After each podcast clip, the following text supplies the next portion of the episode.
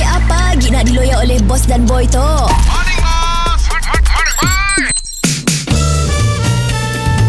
Mr. Penau, era music hit terbaik.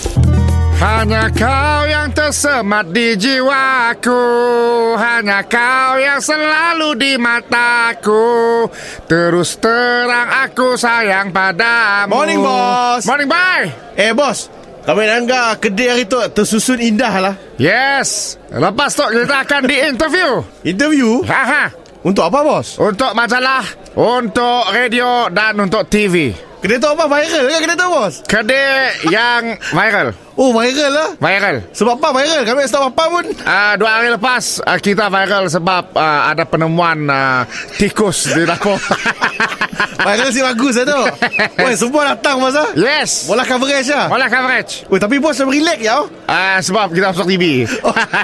Publicity Yes. Oh. Ah, baru tu teh ah ada sidak nemu kain tola buruk ah di bah ah, tempat Kesha. Aku madah datang kain tola kau. Ah memang betul lah Ah. Yalah kami flu 2-3 hari tu teh Ah, hitam banyak tola.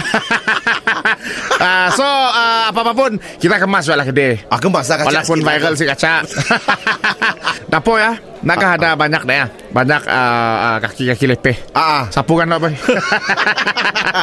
Eh bos Ah. Kelak nak Mulia interview Kita pandai si jawab interview ya bos Saya tanya bos Coba kau jadi tukang interview Aku cuba jawab Okey, kita bersama dengan pemilik kedai Bosanova, Encik Bos. Ya yeah.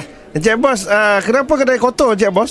ah, Sebab Tak ada penyapu lah kedai ni Okey, okey Encik Bos. Uh, kedai ni dah berapa lama Encik Bos? Kenapa macam tak ada orang Encik Bos? Kedai ni baru-baru buka Bab tu tak ada orang Oh, belum baru, baru buka. Baru buka. Baru, baru buka dah kotor eh. Sebab pekerja saya tu yang kotor